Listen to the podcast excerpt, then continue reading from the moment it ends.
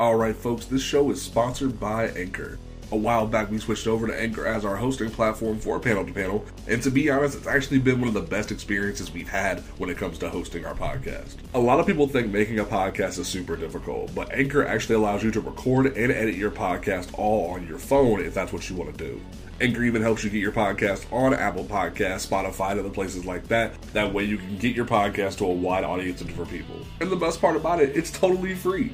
So go ahead, check out Anchor.fm or download the Anchor app on your phone or through the App Store or the Google Play Store and check it out today.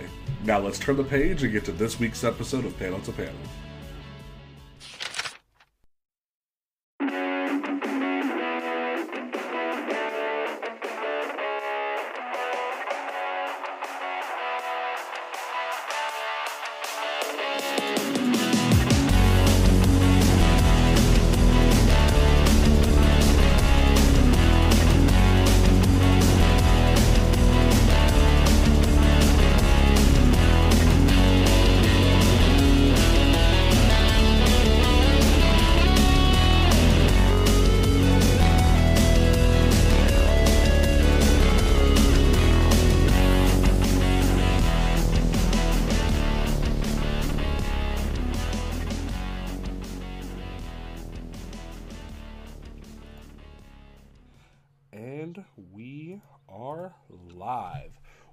Going on, good people of the internet? It is time for OnComicsGround.com flagship podcast, panel to panel, where a bunch of folks shoot the breeze and talk about comic books and such. We are here live for issue seven, episode seven of this amazing podcast, where we, like almost every week, pending any uh, issues that occur, we will always sit here and talk comic book news with you folks about the latest stuff going on in the industry or just in nerd culture. My name is James Portis. To my right, we have the amazing, the awesome, the senior editor and PR director of On Comics Ground, Mary. How are you doing tonight? I'm doing okay. That's what's up. That's what's up. And to my left, we have the hardworking, the the, the awesome Batman loving and rock and roll loving uh, contributor who just got off of work and ran here just to be on the show. Travis, how are you doing tonight? Uh, dirty, but paid paid for the day. That's what's up. Um, that we're, we're glad that you can make it just in time for the show. Don't forget to follow this podcast on twitch.tv right here at twitch.tv on, on slash on comics ground. Uh, follow us at, on Twitter and Instagram at on comics ground. Follow the tw- the panel to panel Twitter at PTP underscore podcast and like us on Facebook at facebook.com slash on comics ground. And then one of our other amazing podcasts that we have here is Seduction of the Innocent. Mary, why don't you tell the folks about that show because that is your podcast. Mm. So, what history has gone unnoticed? What changes have been made to the comics comics industry because of political influence? And what seedy underbelly lurks, uh, forgotten to seduce and entice those who are less wary? Friday nights at 8 p.m. Eastern, join myself and Kai as we uncover the hidden truths that the comic industry hopes you'd have forgotten. Seduction of the Innocent, a politics in comics podcast, every Friday live on Twitch, hosted by On Comics Ground. That's what's up. That's what's up. So the first uh, topic we have for y'all today is uh, early today during BookCon, DC Comics revealed like a whole new slew of their DC Ink and DC Zoom young adult graphic novels that they are releasing. We had this past year with titles like Mera Tidebreaker and Catwoman Under the Moon. That did it come out yet, or is it? Did it just come out? I think it just came out. Okay, because I know there was a free comic book day portion of it that I read for my review, but I didn't know if it was out yet. And then we also had Harley Quinn Breaking Glass earlier this year, and and like we also had that Super Sons book where we decided to whitewash Damian Wayne, which was a fun little controversy in itself. but we also got the announcement of a bunch of new ones that are coming out in 2020 with the first one coming out in 2019 also having a teaser for 2020 with Teen Titans Raven that actually had a full fledged trailer at BookCon, which was actually pretty cool. They're having the next book in the line be Teen Titans Beast Boy, written by the same creative team team for that, which is uh, Kami Garcia and um, Gabriel Picolo. So, I honestly I didn't know what to make of these young adult graphic novels at first because like when we were coming up there wasn't really like other than like DC Kids or like Justice League animated uh, like type of or like like Batman animated type of like like kids comics there wasn't really a way for kids to get into the comics other than just reading the direct comics. But the more I've read these stories like Mera Tidebreaker I, I see them as a really cool way to get young kids in, into these books. Like almost giving them something we didn't have when we were kids. Like is that a fair assessment on that one? Yeah yeah i mean well, they're for young adults so like i mean and scholastics turned into a huge book market so why would they not try to jump on that? That's fair. I mean i, I don't think it's necessarily about pulling you know people into you know comic book readership. I think it's just kind of selling to a market that's there and you know if they start buying monthly titles then you know that works out well for them but i'm noticing the industry in order to stay relevant kind of has to start moving away from the sole dedication to the single issue um, floppies that's fair i mean yeah so. I mean, Travis, what do you think? You being a like a parent, like, do you think these are the kind of books that could be like good for today's children? Uh, I mean, it's um, I have a, love hate relationship with with youth adult novels. Uh, like I, I, love them because like my my favorite member of the Bat family, uh, well, one of them I should say, she's yeah, Cassandra Cain. I read about her intro in a novelization of No Man's, and that that was pretty cool. I still have the copy. It, it was a rather good read, but on that same hand, I just hope they don't do what YA novels tend to do. You know what I mean? Uh, I feel there needs to be growth in character and not this, you know, forever young thing going on. That's kind of my issue. So I, I don't with source material being comic books, I don't see that happening, but I do see that being a possibility. Well, and I think DC kind of counteracts that a bit a bit because there's DC Ink and DC Zoom. DC Zoom is targeted for young children, whereas DC Ink is really hard into that like 13 to 17 uh, age range because um, Under the Moon, a Catwoman tale, is so visceral at times. Wow. I mean, um, Selina deals with self harm issues, she deals with domestic violence. And I mean, you know, all of this is a teenager, and you know, these are very real things that teenagers deal with on a day to day basis.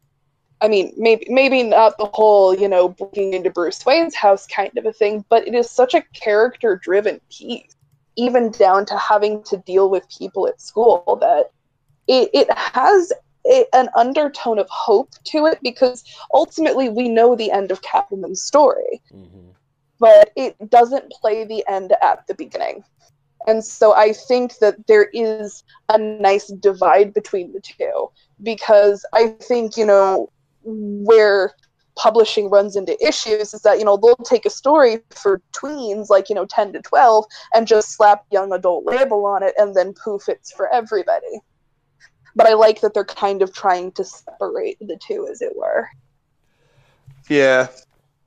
I can agree with that. And, like, especially with the next slew of them because we have um, Oracle Code. Like it has a underscore right after code, so it confused me. But, but I look back at the actual title, it says the Oracle Code. Like you're giving, but we have that for like it's probably gonna be a really cool like hacker sort of story for young girls. But then we have Gotham High, which is like trying to have weird young Bruce Wayne with Selina Kyle in a schoolgirl outfit and punk rocker Joker, which just concerns me on so many levels. But like, I I think that this could be good for kids. Like, I'm I'm not gonna discount it because this obviously isn't for us, obviously, but I don't know. I I'm I'm I'm, I'm thankful that both Tidebreaker and Under the Moon were really, were really good reads, so it gives me hope for what's coming. Like the idea of Shadow of the Batgirl that it like the art itself on the cover looks like it's Cassandra Cain. It's not Barbara Gordon, especially because we are getting an Oracle book. It makes me think it's Cassandra Cain, and I'm just like, yay! You you're actually acknowledging there's more than one Batgirl. Yay! so it, it gives me hope that they're actually trying to like show there's other like like characters in the DC universe for like like young adults to get into, if that makes sense. Um, I think I think part of the problem with the interpretation that the three of us are looking at it is that we're looking at it as comic book fans. That, you know, we're expecting it to align with a larger comic narrative, but that's not necessarily the case here. I mean, you know, look at other wildly successful young adult titles like uh, Ms. Marvel, Moon Girl Devil, and Devil Dinosaur Runaways. Like, these aren't necessarily pulling people into the central Marvel universe. They're just there to, you know, be consumed by a largely singular audience. And I think that's exactly what DC is trying to do with this initiative is to tap that market. Okay. I mean, like, I think the counter argument to that would be then other than be other than say the new Wonder Comics thing that Bendis is doing, like why aren't these being done in a single issue format, like similar to to how Marvel's doing with those two titles or those three titles? Like, you know, that that's a publishing thing because graphic novels take a significant amount of time to do and there are delays and it's pushed back and whatnot. And wonder comics is you know supposed to be the in-between scholastic fodder that you know you have to publish in a single issue format if you want it to be a trade. Because if it's not a trade then it has to be a graphic novel and graphic novels are not published in monthly chapters so you know you have you have your big hits like Ink and Zoom, and then you have um, uh, Wonder Comic trades to put in there, so that way you have essentially a rotating stock. It's retail theory, is what it is. Okay, I dig it. Um, well, for, like, uh, so I guess we are in agreement here that these books are showing promise. That like these things are good and these are targeting an audience that definitely could use this kind of material. I mean, like honestly, out of the out of the, the, the four that are solicited, I think my favorite two are gonna be the Oracle one and the uh, Lost Carnival, a Dick Grayson graphic novel, because that just looks really cool. And then I'm just kind of looking at this Gotham High thing, like, why? honestly, I'm really excited for Gotham High. There's there's a huge part of the the high school gang fighting manga nerd in me that wants this. like, like I want this so bad.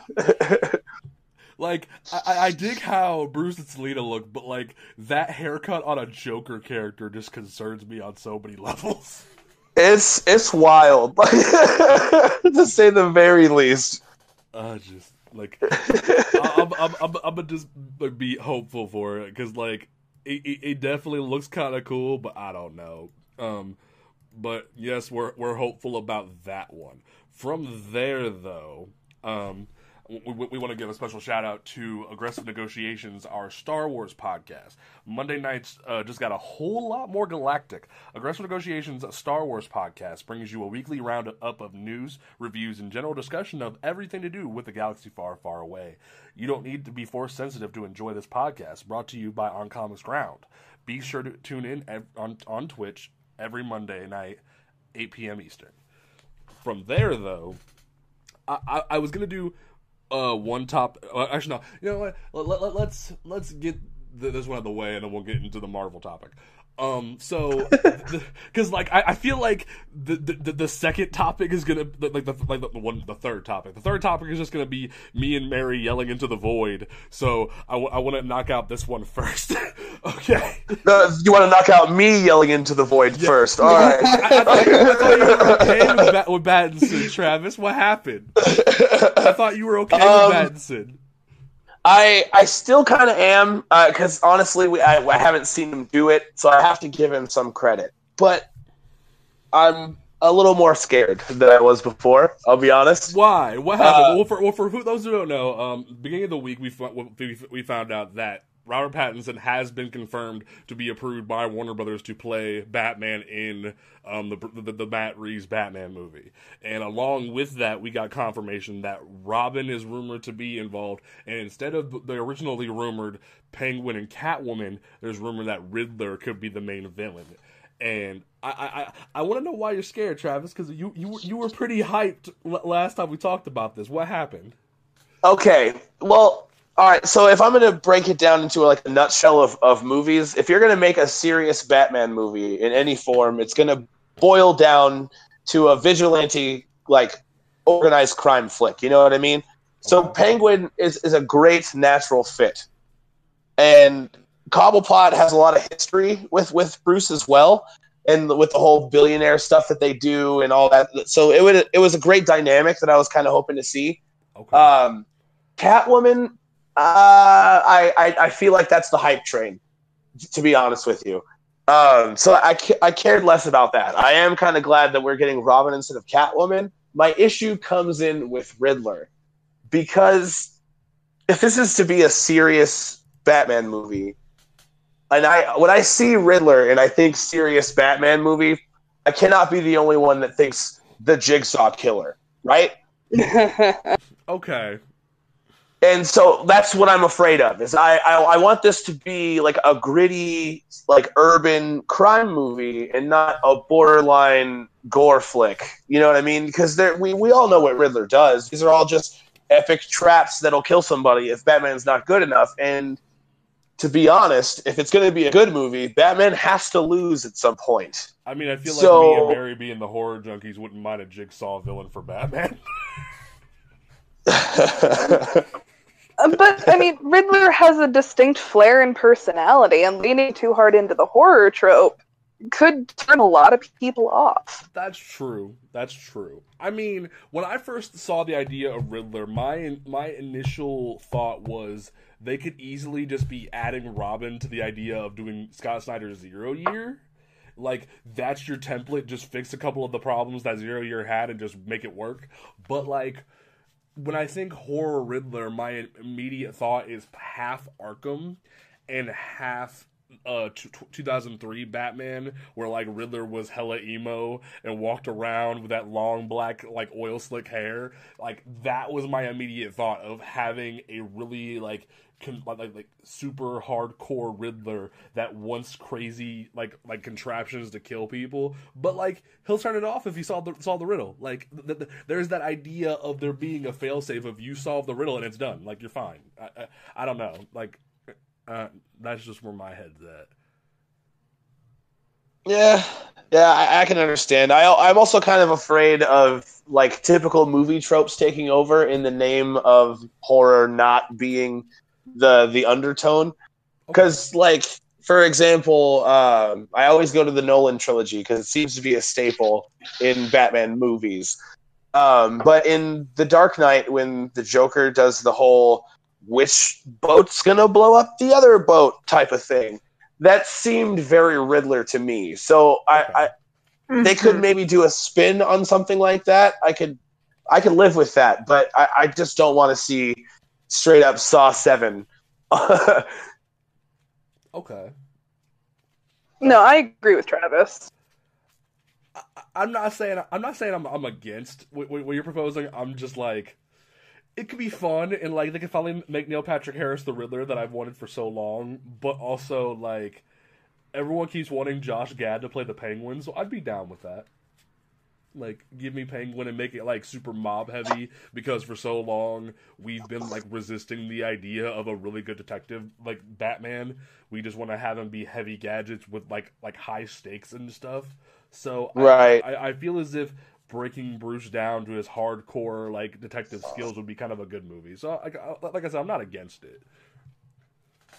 But uh, I, that's what that that's that's about that's it for me. But I will say that I'm hopeful for Robert Pattinson. At first, I was like so against it because Sparkly Vampire Batman did not seem like a great idea. But then I was like, wait a minute, he's been in other things. he can. it's Like, like, like that's why, like, even on, on the last episode, I was like, give me a, like, like, like a suit test shot, and that's when I'll be like, okay, I'll let you slide. Let's see what you do. Like, that's, that's, that's why I'm, I'm gonna, I'm gonna stick with my original rating of I, I, I need a test photo. I need like the Ben Affleck against the Batmobile type shot. I need that. And if you can pull that off, like hell, I'll take like a Bruce Wayne in a tuxedo at a gala or something. And if he looks decent enough, I'll let it go. And also, I need to see who's playing Alfred. Like, I, I need, I need to know who, who's going to be a get like like opposite him in a way. Because if it, like if you're not going to have a Robin, and that's just a rumor, you need to have a hardcore Alfred, regardless, who can bounce off of him uh, like like to, to that perfect level. Mary, what do you think about Yeah. Robert Pattinson doing? Like now confirmed. Oh, like I said the last time we talked about this, I'm fine with it. I mean, he's got the look for it, and he's more than just Twilight. And I, I, I don't know. There are a lot of people who are limiting it to just that performance, and it like it bugged the hell out of me. I'm not gonna lie. But I mean, as with any Batman actor, we just kind of have to play the waiting game. So That's what's up. That's what's up. Um, f- f- f- like, with that, it's time for Mary and I to yell into the void for like, for, like five minutes. Um, so it was confirmed that once again, um, New Mutants is going to be delayed, and with this delay, there are confirmed to be reshoots again for this movie. And I just like just like just put it out on Disney Plus, people. Like don't even give it a theater release. Just put it out on Disney Plus and let it go. Like that's where I'm at because initial trailers had me interested, but the more this has gone on, it just feels like you're running in circles. The actors are at least almost 2 years older than when they shot the movie and it's just spinning its wheels. Like they just finished Game of Thrones. Game of Thrones was on hiatus when they shot this. So to think that we have to now go backwards to do this, it's just I don't understand. It- it- well, the reshoots haven't happened yet. I thought there was a, there was originally reshoots that, that that that had the first delay occur. Nope, I'm looking at several different articles right now. The reshoots never happened. They were believe they were supposed to or believed to have happened, but they never actually did. And that's probably because Maisie um, Williams was doing Game of Thrones, and then you know they switched production companies halfway through. So no, the reshoots were never done. Oh, I totally thought reshoots happened. Okay, then like, still, it's just like, why can't this thing just happen? Especially when we know that X Men is going to be on like hella hiatus after Dark Phoenix Phoenix hits theaters. Like, why isn't they? Or why aren't they just letting it go? Like, I don't know. Mary, how do you feel? I mean, this? Uh, I mean, like, there, there's nothing we can really do about the situation. And so far, we haven't seen a budget for, at least not that I can find for New Mutants. So they've probably sunk a shit ton of money into this. it's possible. And especially.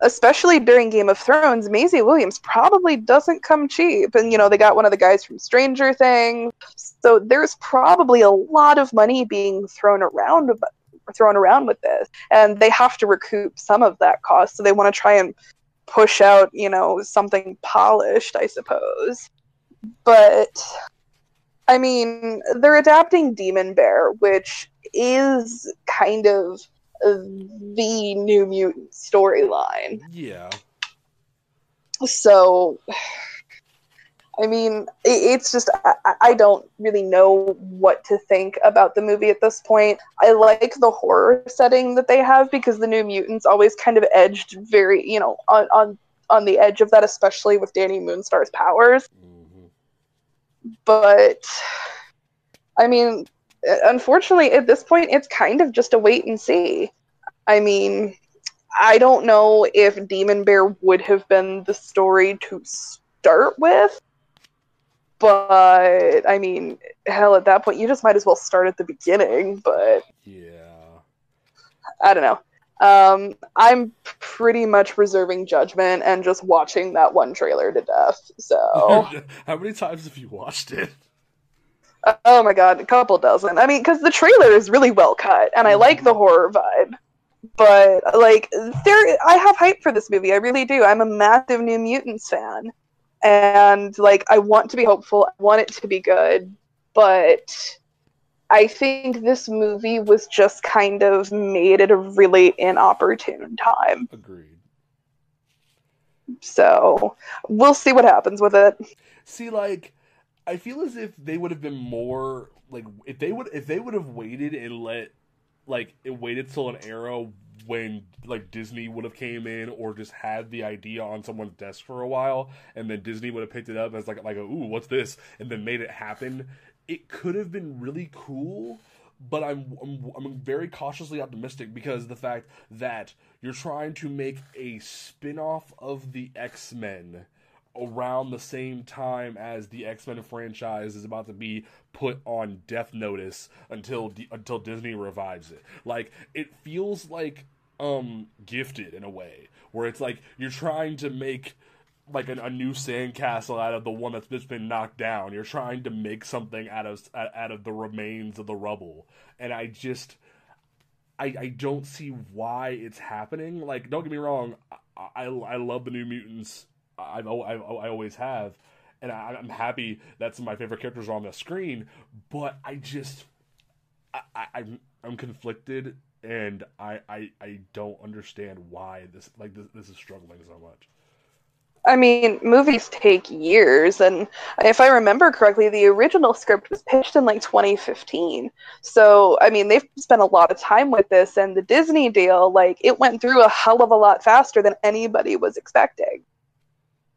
And honestly, I am in the minority here, but I don't want Disney anywhere near the X Men.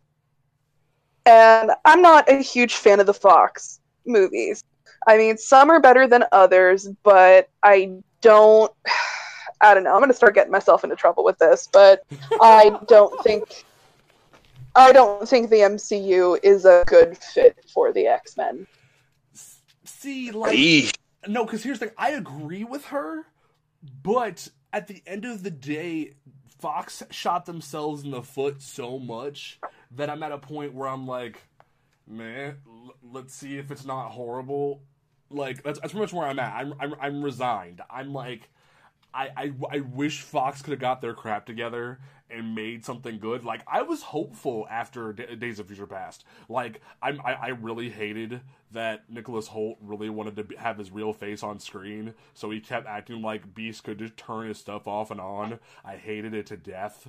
But like other than that, I really enjoyed the idea. I loved First Class, even though they killed the one black mutant they had. Like, it was a good movie, and so was Days of Future Past. But then Apocalypse was garbage, and now Dark Phoenix, like, despite a few good things in it, it just looks like it's the last leg of a person who's already been shot, and I I, I, I hate it like I, I I want it to do well, and maybe Disney will be like, okay, we'll leave this universe alone, but we know that's not going to happen.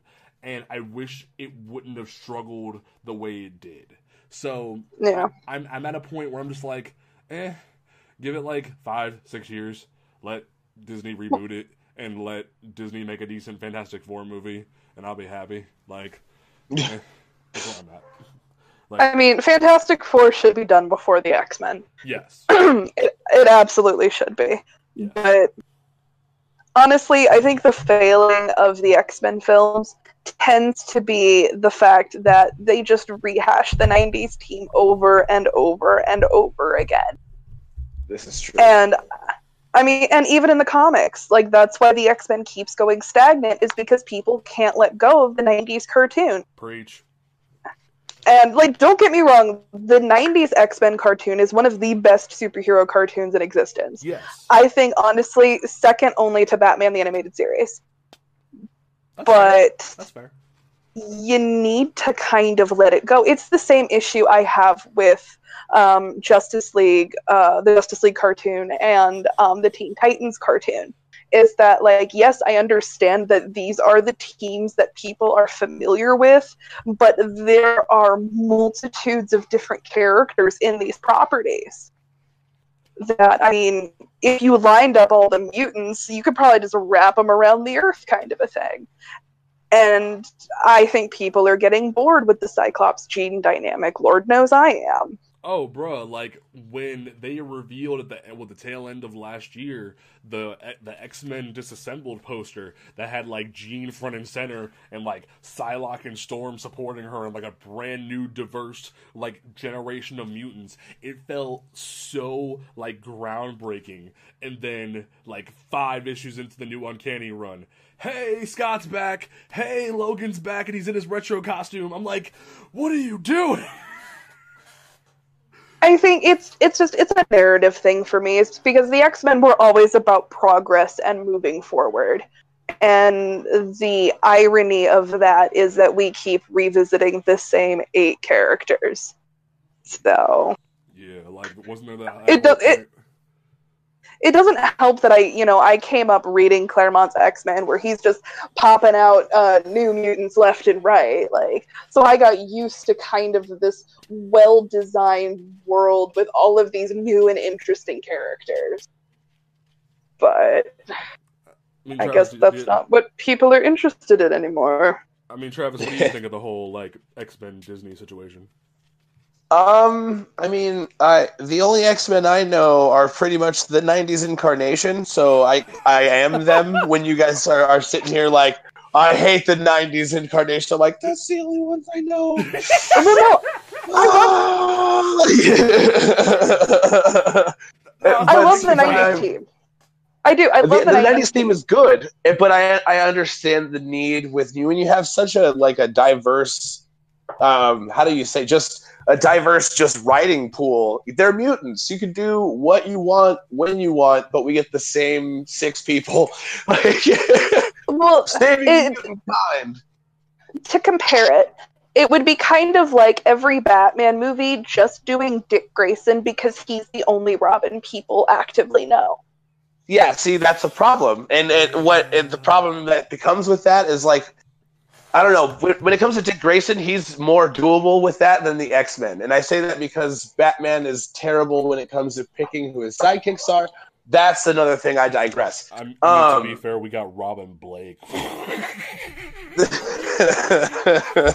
uh, uh, but uh, no, I, I think I'm kind of excited to see like a Disney budget handle the X Men of anything. Point now, I will like, say that the argument to be had with Disney is that there's the potential for the neutering of the X Men to the highest degree. Like uh-huh. the, the, idea of like prejudice topics with the X Men in a, an MCU universe is going to be really hard.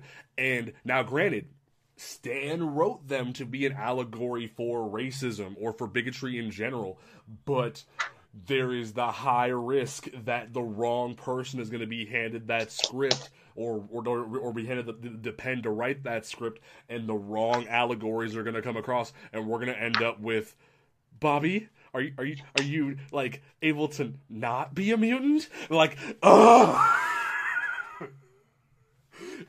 like I just I don't want that again. Like just that allegory alone was just uh so I, am I'm, I'm hopeful. I, I, I am cautiously optimistic, but I agree with Mary that I wish this wasn't where we ended up. That we have to like go to, to Disney and be like, okay, can we get something decent? Like that's that's where I'm at with that. But in regards to New Mutants, I'm just kind of like, I wish it would just come out, I, oh, and I just like I, I I wish it was coming out under better circumstances. But from there we are going. Wait, back to my screen because I was watching the stream. Um, from there, we are going to uh, like do one more quick. Sh- uh, sh- uh, wait, did I do that one? Yeah, I did. Um, we are going to do one more quick shout out to our other amazing podcast. amazing, our uh, uh, Spider-Man podcast, Living on the Edge. Uh, we may not be able to do whatever a spider can, but we can sure talk about it. Tune in on the second and fourth Thursday of every month to Living on the Edge, a podcast for Spider fans from Spider fans. On Comics Ground hosts our resident webhead Alec and special guests as they bring you the news, reviews, and discussions about all things Spider Man. Only on Twitch, J. Jonah Jameson, eat your heart out. This podcast has been amazing. I love that Alec brought this thing together and I've been I've enjoyed guest starring on it, talking about all the recent Spider-Man movies. We're talking about Homecoming next week as we gear up for Spider-Man, um, the newest Spider-Man Tom Holland movie. Uh, Far From Home, Far From Home. I couldn't think because he titled the, the series uh, uh, Road to Far From Home, and I was like, no, that's not right. So I was trying to think, but no, this has been amazing, and I'm, I, I hope you guys check it out next week when we, we go into it. We had an amazing episode last week hanging out with YouTuber Godzilla Mendoza, and I'm glad this, that this is keep going on. Um, from there, we're going to get into our main topic of the evening, which has been this event that has been going on for what five or six months now because they did double issues in each month for some of them. Tom King and Clay Mann's Heroes in Crisis from DC Comics. This event has been source of controversy, a source of frustration for many people, and uh, like for some people, really like this series. I I I, I want to make that clear from the jump before we get into this that if you like this series, more power to you. If you love Tom King and what he puts out, good. There were so many people that defended Tom King as a writer this past week when there was issue of wondering why he was being taken off Batman and as he was transitioning to a maxi series for the ending his Batman run. I was like, I don't agree to a certain extent that like, like, but I still love that so many people are able to support him in his writing and love what he puts out. Like I love some of the stuff. I love Mr. Miracle. I love Vision. There's some things that I don't enjoy, but at the end of the day, I want it to be known as we sit here and have this discussion that if you love the Heroes in Crisis, if you love what Tom King puts out, everything cool, enjoy it. But I do want to sit here and have this topic with with my co-host here and discuss some of the things going on in this book. So, issue one starts and Batman, Wonder Woman, and Superman walk in on Sanctuary, this program that they started where it could be a source of counseling and mental health treatment for the superhero community. And it has been just ravaged. There's uh, like de- dead heroes everywhere, and they don't understand why this occurred. And it leads to this.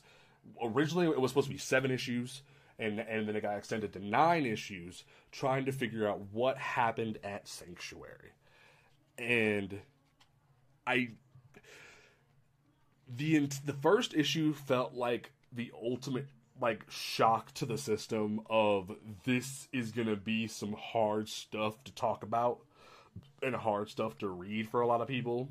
To an extent, I kind of wish it had a um like a sensitivity warning for some people or a trigger warning because it it's some heavy stuff and it's it's it's like I Mary, can you help me out here because I, I I'm trying to like process how to word this and I and I, I just I don't know. Um, I mean, I'm not 100% sure what you're trying to say. Like the like the, the issue like like the like the, the issues dealt with in this book are really heavy and well, yeah and it's like a lot. So I It's mean, very revealing.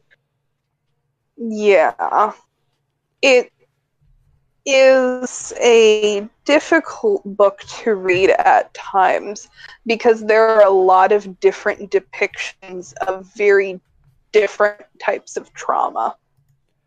And I don't want to get too much into the portrayals of mental health because I am not a mental health professional, but uh, my wife is. And um, I had her read the series as well, and she was not 100% okay with the way that some of these issues were presented. That it was seemingly just homogenized into trauma as opposed to breaking it down better.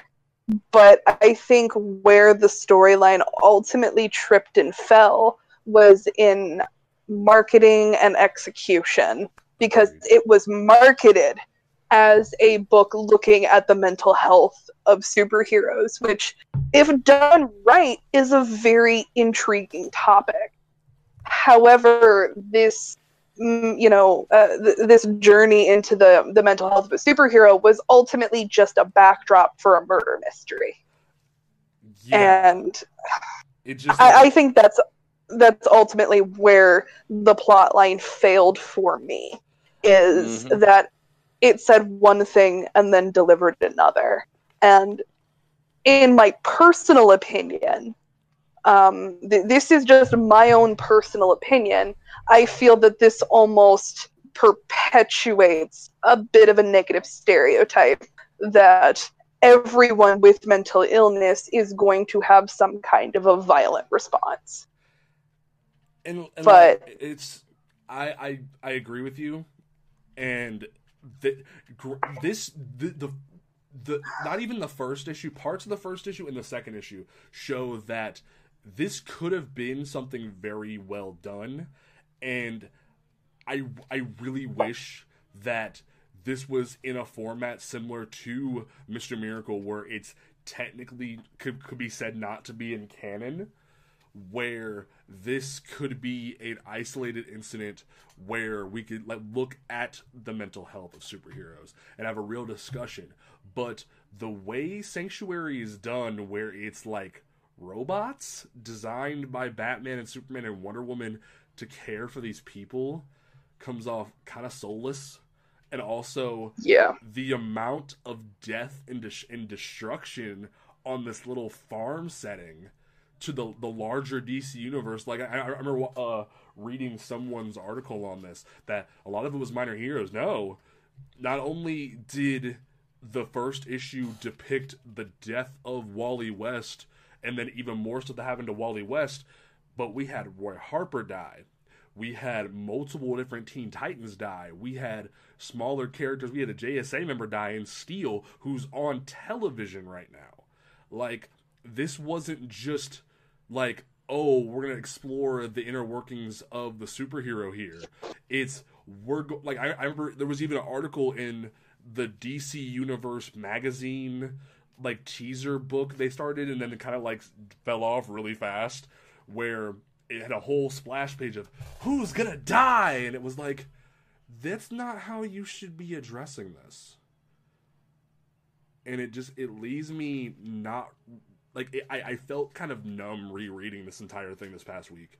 And i just i don't know. Like i, I like am I, am I the only one that's kind of like has an issue with how sanctuary is done? No. I, I think if you look at Sanctuary in terms of traditional treatments, um, a, a facility run by robots and the primary treatment being immersion therapy, like, I, I did not like the setup at all. And you know, as, as someone who regularly visits her psychiatrist and is in on and who is on lots of fancy psychiatric medication, um, it mirrors almost nothing of the psychiatric care and the therapy that I receive and go through. So it, it, it was just very like you can't even say clinical. It was just very hands off. It just kind of looked like this is where they just ended up dumping people. Yeah. Um Travis, and I, no no America finish your thought. Finish your thought. No i'm just kind of trying to process my thought. Go ahead. Travis what do you think about all this Uh, Heroes in Crisis was uh, that was a tough one for me, to be honest with you, because like, are we gonna go through this issue by issue, or, or can I kind I'm of summarize gonna, I'm gonna whole jump around I got three main topics that I want to talk about I want to talk about Uh, like I, uh, I, I, I, I was I wasn't a big fan of the the murder mystery underneath all of like I was I was wanting to see like the scars of my heroes. Does that make sense? Mhm. yes yeah Like, and uh, so that that was really important to me because it was something that like Tom King has done before with uh, Mr. Miracle and the Vision. Like, I never thought I could hate Wanda so much, Mm. but I hate Wanda so much. So I was really hoping for that level of emotion with this, and I just didn't get it. It all it all felt really uh, disingenuous. Maybe is the word I'm looking for. And like, Yeah. like, like, I I like that you said that because I think at the end of the day, Tom King had some really good intentions with this book. I, I really do because when you look back to when Heroes in Crisis was first listed, and even as the book went on, he had some really like powerful things to say on social media about how he really cared about these characters and wanted to talk about the inner workings of superheroes because he, he dealt with it a lot in or is dealing with a lot of it in Batman right now, and debatably it like is like like doing a decent job of it. But and then but in Mister Miracle, the struggle that Scott Free goes through, like the, the the stuff that goes on that book is heavy. So you, you it gives you the idea that this might be a really good story, but then it falls short of what he wants it to be because of like it being hidden under the murder mystery. So like Yep. I just and and and another thing that's really bothersome about this is the lack of continuity in this book. Because like Dude. because like not like because we we we, we kind of had the problem with the DC universe right now where like it's half the new 52 and a half the pre-new 52 because of Superman Reborn. So ev- it's all like everything's continuity. And like we kind of got the first hint of that in Dark Nights Metal where Green Lantern referenced uh, Aquaman's hook hand but Mhm. this book like not only do you have them referencing pre New 52 stuff with Wally, but you have Lagoon Boy, who is still the enigma of this book. And in, in issue two, I legit thought this was going to be Tom King's way of helping Geoff Johns' narrative of the, the rebirth by saying that, like, Lagoon Boy's been here the whole time in a coma ever since pre New 52, and the whole thing that happened during Final Crisis. I legit thought that that was going to be his way of like backdooring that, but then nothing because there's this whole thing where during Lagoon Boy's immersion immersion therapy, he's reliving what happened to him in the Titans East during pre New Fifty Two, in uh Judd Winick's one like like so, solo like, like one solo issue, and you see that and you start to think this has promise of like being bigger than what it is, and then nothing happens with it. And i th- th- there's so much random stuff like on almost every variant cover. There was like superman dead. And then like aquaman lost his hand his hand. Uh one cover had wonder woman killing maxwell lord. And it raises all of these questions that i just i don't know mary do you have any idea I'm not 100% sure because, like you said, the continuity issues in this series were really, really frustrating. And I don't. I think Superman Reborn, while an absolutely fantastic storyline, in my opinion, is going to be used as a very convenient backdoor. Because, you know, they can easily say, oh, hey, this thing reset during this storyline. So, uh, unfortunately, I think it's going to be a backdoor. And it's just the, the narrative issues in this book are so frustrating because you know you you have a lot of these side characters that nobody has seen in years Blue, You Blue have a-. blue J- i mean like you have these characters that people haven't seen in years that have not existed since before the new 52 and first of all it completely removes a lot of the emotional connection from the book yeah I mean, the emotional thing was a lot of people pointing out in those first couple issues. Okay, Roy is dead. Okay, Wally is air quote dead. So, like, that was the emotional high point, not you know, a hotspot being laid out into a field like that. Oh, a lot of people had no emotional connection to that character. I did because you know we've been reading these characters for a long time but you know imagine uh, this crop of new readers that have come in in mass since these reboots and whatnot or people who are revisiting for the first time since the 70s and 80s that you know it, these are from that weird post Infinite Crisis, but pre New 52, that weird timeline. Mm-hmm. And so it, it's just. I, I don't pretend to know the supposedly, you know, always four steps ahead mind of Tom King. I think that he has a lot of ideas, and not all of those ideas end up being brought to fruition through the course of his stories. Because, Yeah, I you know, That's fair. there are elements in Vision that I feel like never actually get wrapped up. That um, Jim Zub had to come in, uh, not Jim Zub, excuse me, but Mark Waid had to come in and kind of, you know, try to mop up some of that with Viv.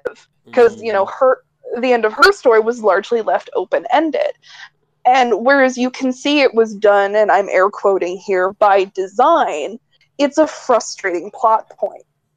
And I think that he had ideas for including some of these characters and whatnot, but we never actually saw it wrap up. It was okay, we need to thin out the roster. Let's sit here and chuck some characters into the wood chipper.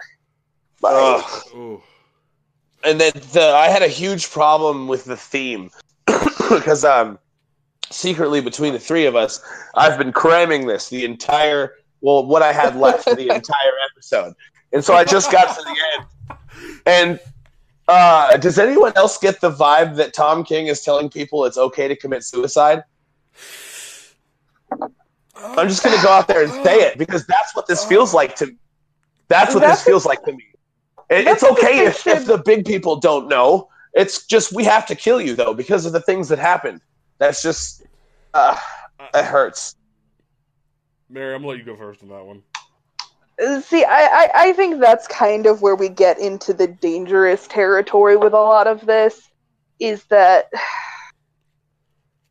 the way the material is presented is not done in such a way that that intent comes through, as it were. If that makes any sense. Yeah, because I definitely And think it- Tom had great intentions here. but he, he writes with this really kind of a wannabe novel esque layered again i'm air quoting layered plot that you know might work in a book It would, But- actually.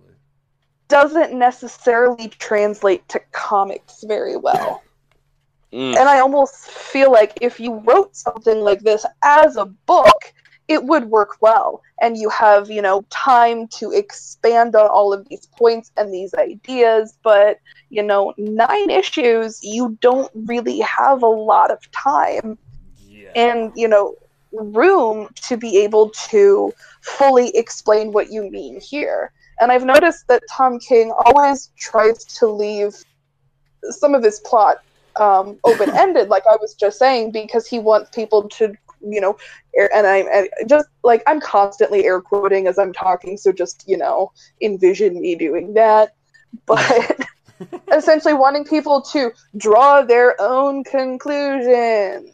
Well, because like, and it's like I agree with you there because um, if you notice a lot, a lot of his Batman run, it had little mini. It had every arc had a theme, and then it would have little Easter eggs that would lead into more, and then stuff would round back. Like he started with with I Am Gotham, and Gotham Girl like sat on the bench for a while, and then came back and became a bigger player in the mix, and like even had little like like uh, Del Visions here and there. Like he like had different pieces like Bane and like Skeets and stuff like that that were leading somewhere and now are like leading up to this giant thing in City of Bane and like it's very obvious that Tom King works in a long form format but giving him the whole toy box of the DC universe for originally 7 issues and then him going, "What I need two more." Like it, it wasn't enough. So maybe a novel would have been better for him. I don't know, but like or even a graphic novel and said, here's your full here's your few points to cover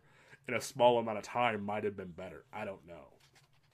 I think this would definitely have worked better as a single released graphic novel. I think breaking it up into essentially monthly chapters did it no favors because it shifts in tone dramatically. Like from issue Yeah. to Yeah. issue, there can be massive shifts in tone. That's very true. Because like you go from the whole thing with the death, and then like Booster and Harley chasing each other, and then Booster calling him Blue Beetle, which makes no sense. Because the last time we saw Ted Kord, he was randomly trying to be the, the like like the the guy in the chair for Jaime Reyes, so it makes no sense why he has his own Blue Beetle suit, and it's just, ugh, and I just, I don't, but and then like you have the whole thing where randomly Barbara Gordon is trying to work with Harley Quinn to help find the murderer, like like the murderer, and I'm like, huh? But uh, it just there's so many different side things, and that's a whole component in itself. The entire thing of Booster and Harley being sent on this like MacGuffin quest to find the killer, it detracted from the entire situation because you have the murder mystery going on while going into the different interview tapes. And it, it's the biggest shower of or the, the biggest the biggest viewpoint of you had two different ideas for a, for a- for a book here. One and then the one obviously overrid the other to the the greatest extent. And in the end you killed a lot of characters and left one character horribly scarred. Dude like oh and I, I think that's my my biggest problem with this whole story right here is that what like the way they made this whole time continuity a must with with wally west like i i understand he wanted to talk about mental health and maybe shed some light upon it but i kind of feel like he skimped on his research pretty heavily not and not only in in where he was like bringing the stuff up, but kind of how he executed it, and, and that kind of ties into the question I asked earlier, because it comic books are fiction, and the beautiful part about fiction is you can do what you want as long as you make the words sound good, you know. So if he were to take the Speed Force and make it to where Wally didn't have to kill himself and you know put it like a semicolon on it type of thing, I would be fine with that. But the way it ended, I'm just so not okay. and that goes into the topic of Wally West as a character recently, where in the New Fifty Two you had so many fans that weren't that weren't happy with quote unquote now Wallace West, thanks to Geoff Johns. Now, granted, we love representation here. Representation is good. Black Wally West wasn't the problem. It was that they got rid of Ginger Wally West and everything about him. So a good number of fans wanted Ginger Wally West back and Geoff Johns gave us that and had this whole thing where Wally is going to be the linchpin of fixing the universe. And then in the other book that came out this past week with the final issue of Doom of uh, Heroes in Crisis, not Doomsday Clock, Doomsday Clock, it shows that not only Wally is the bigger piece of the puzzle, but so is Clark because of Superman Reborn. And the two forces colliding in Doomsday Clock show that there was a bigger plan going on with Dr. Manhattan. So for J- Joshua Williamson adjacent, because Flash War led with Wally being sent to Sanctuary, but then Tom King as as a, as a, as a whole sort of ruining Wally West as a character when he had such a big force, speed force, in the entirety of the DC universe for the past three years, it leaves a like not only have you ruined a character, it leaves so many questions for the future of DC Comics. Like Yeah. like I, I, I, Oh, I- yeah. I like to use the metaphor for Marvel, where it feels like no one's driving the bus over there right now. Eh, But at DC, it feels like there's multiple people trying to drive the bus, and it just, and it's, and it's just going off of a cliff because of it.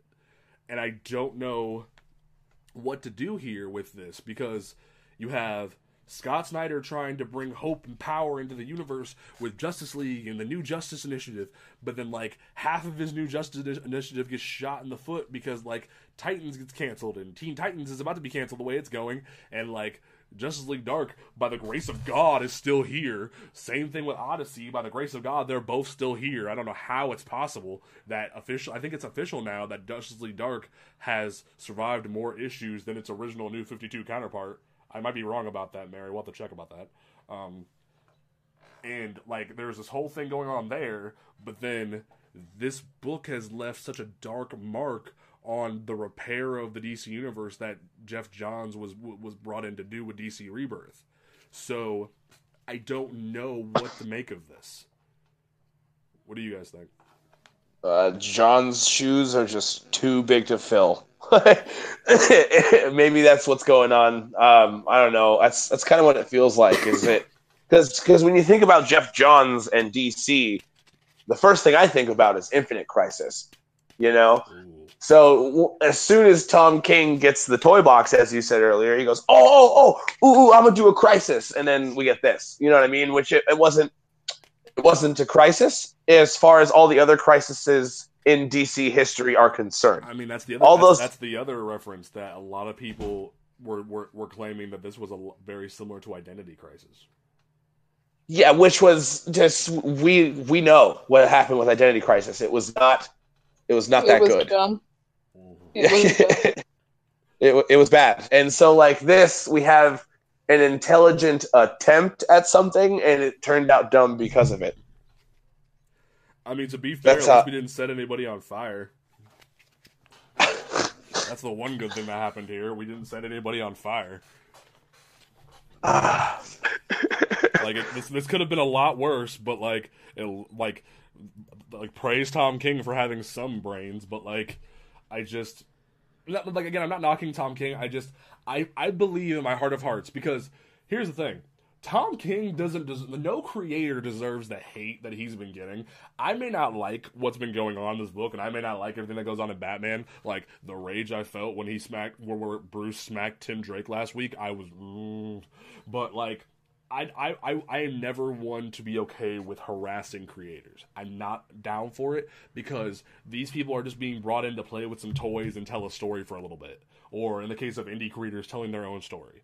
So I don't agree with what he did here, but I do see a lot of merit in what he was trying to do because there is heart here when you look at these interview tapes, and then especially in like, especially in the the final issue where you see, I don't know how, but everybody going back to Sanctuary as it's being rebuilt, and from seeing what Wally said and trying to voice their opinions to these robots and tell their stories, while the whole Robins thing was really annoying and didn't make a lick of sense. Like, oh like tim's this and jason's this but who am i? Like that was that was weird. But as a whole the idea that the, the, the superhero community has a venting tool and has a therapeutic tool while the I, the therapy itself isn't like agreeable for us I, I i think tom king had some good things i like in his head here but overall it didn't really work. Like and it, and it and it leaves this uncertainty to the rest of the DC universe. Like Mary, is there? Do you have any predictions about what what, what can go on from here? Like we know we have Leviathan going on, but like what could be 2020 DC at this point? I'm honestly not sure.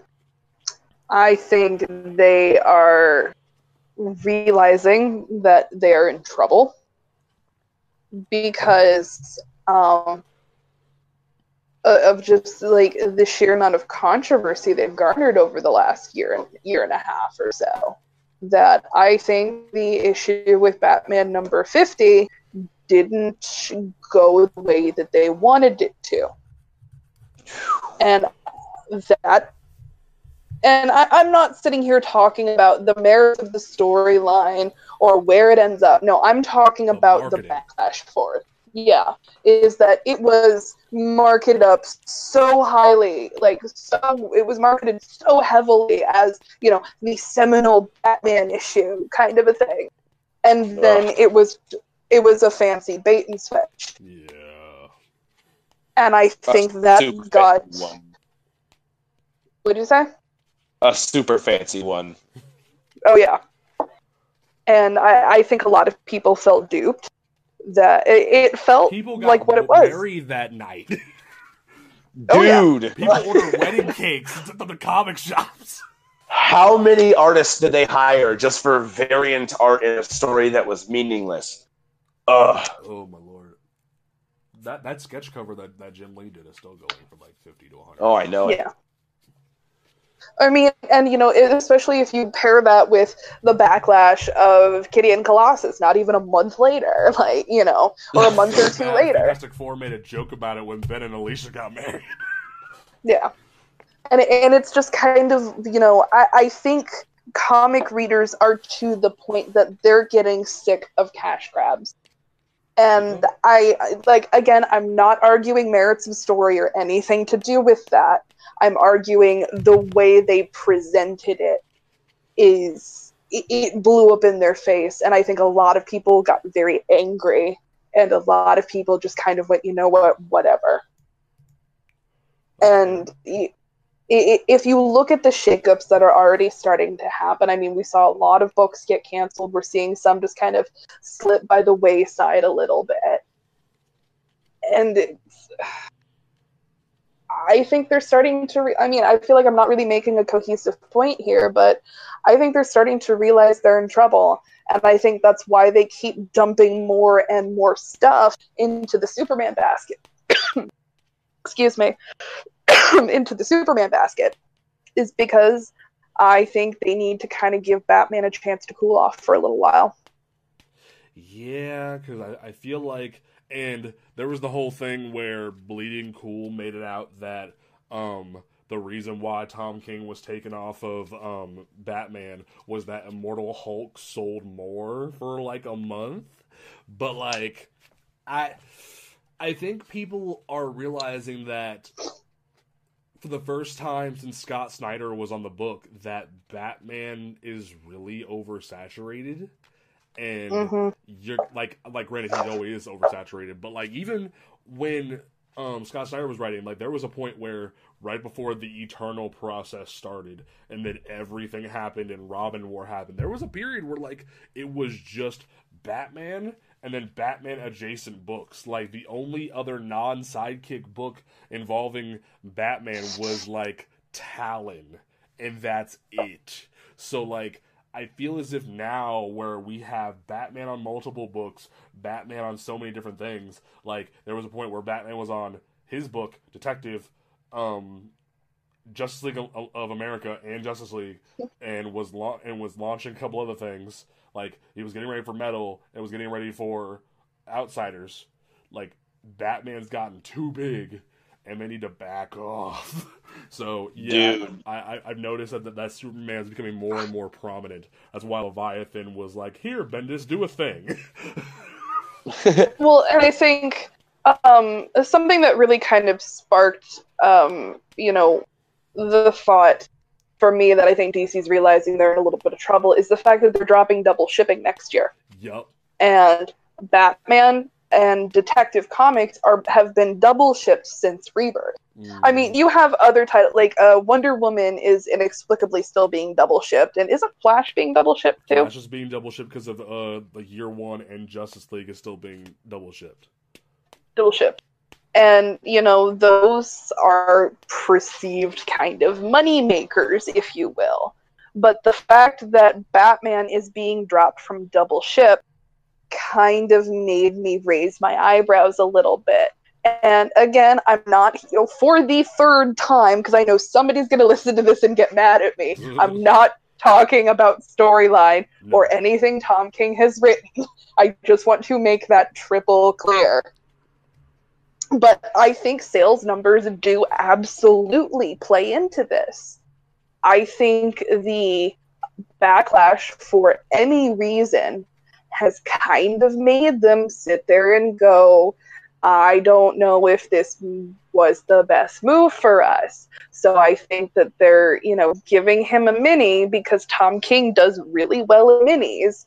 Heroes in Crisis sort of being the exception hmm that and, and I was worried about this going in. I feel like he can't maintain, you know, multiple issue. You know, they they don't remain cohesive.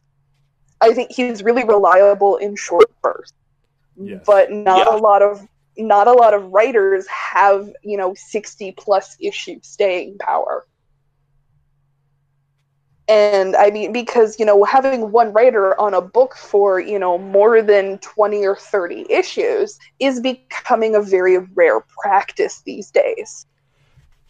It was I think the last that we heard that a book was going to hit 100 issues. We were so used to Yeah. relaunches that it seemed like uncanny to us that it was going to happen.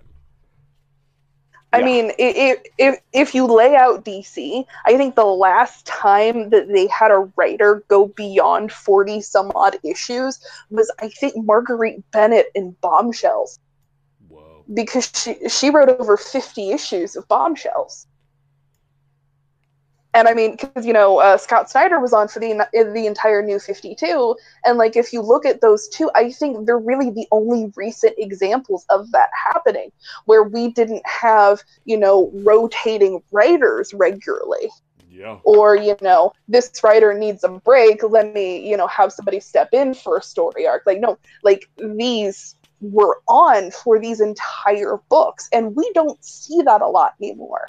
And I think this is ultimately where the problems with Batman started.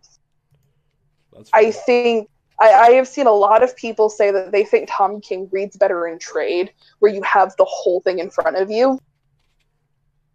I can definitely But- see that because like I've read I've I remember when I reread Mr. Miracle like the first issue I was like is that it and then I go read like 1 2 and 3 and I'm like this kind of works as one giant thing like he seems like he does better in one giant collection rather than like Yeah. little little pocket sized things. I mean, uh, Sheriffs of Babylon did really well in trade. Vision did wonderfully in trade, and I love Vision. I I, love it. I- mean, except the whole killing Victor Mancha thing, we'll have words about that in the future. But don't touch my runaways, Tom. but it's I, I don't know like if you look at the way the storylines play out like you're going to reference something that happened 24 issues ago that doesn't necessarily work in a single issue format yeah. But from and li- like I, oh, I feel like i'm not really making a cohesive No, point i'm sorry a- for you're that making a very good point. You're making a very good point. Um, but we're gonna go ahead and, ra- and wrap that up there. But as, a, as a whole, I I, I, I want to still make it clear that like we still think that Tom King can write good stuff.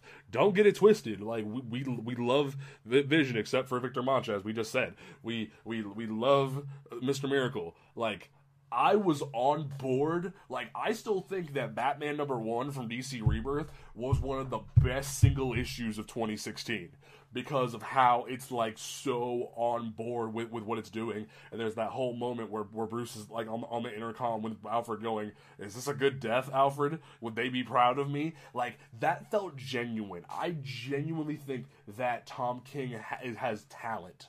But I still Oh, think that uh, undeniably he's very talented Yes, but like m- this book has a lot of issues with only a little bit of good in them, and it just it, it, it falls short for us. Um, Oof. um, from there, though, we are going to go ahead and um, like give you our recommendations for this past week that you can check out at your local comic book shop. Mary, what is your recommendation that people should check out this this, this past week? Uh, my recommendation is Superman Leviathan Rising because holy crap, it was really good. Why is Now, it, admittedly, I'm a little biased, but I mean, I, I am a massive fan of Superman, and I, and I've been kind of lukewarm on the whole Bendis' Superman thing for a while now.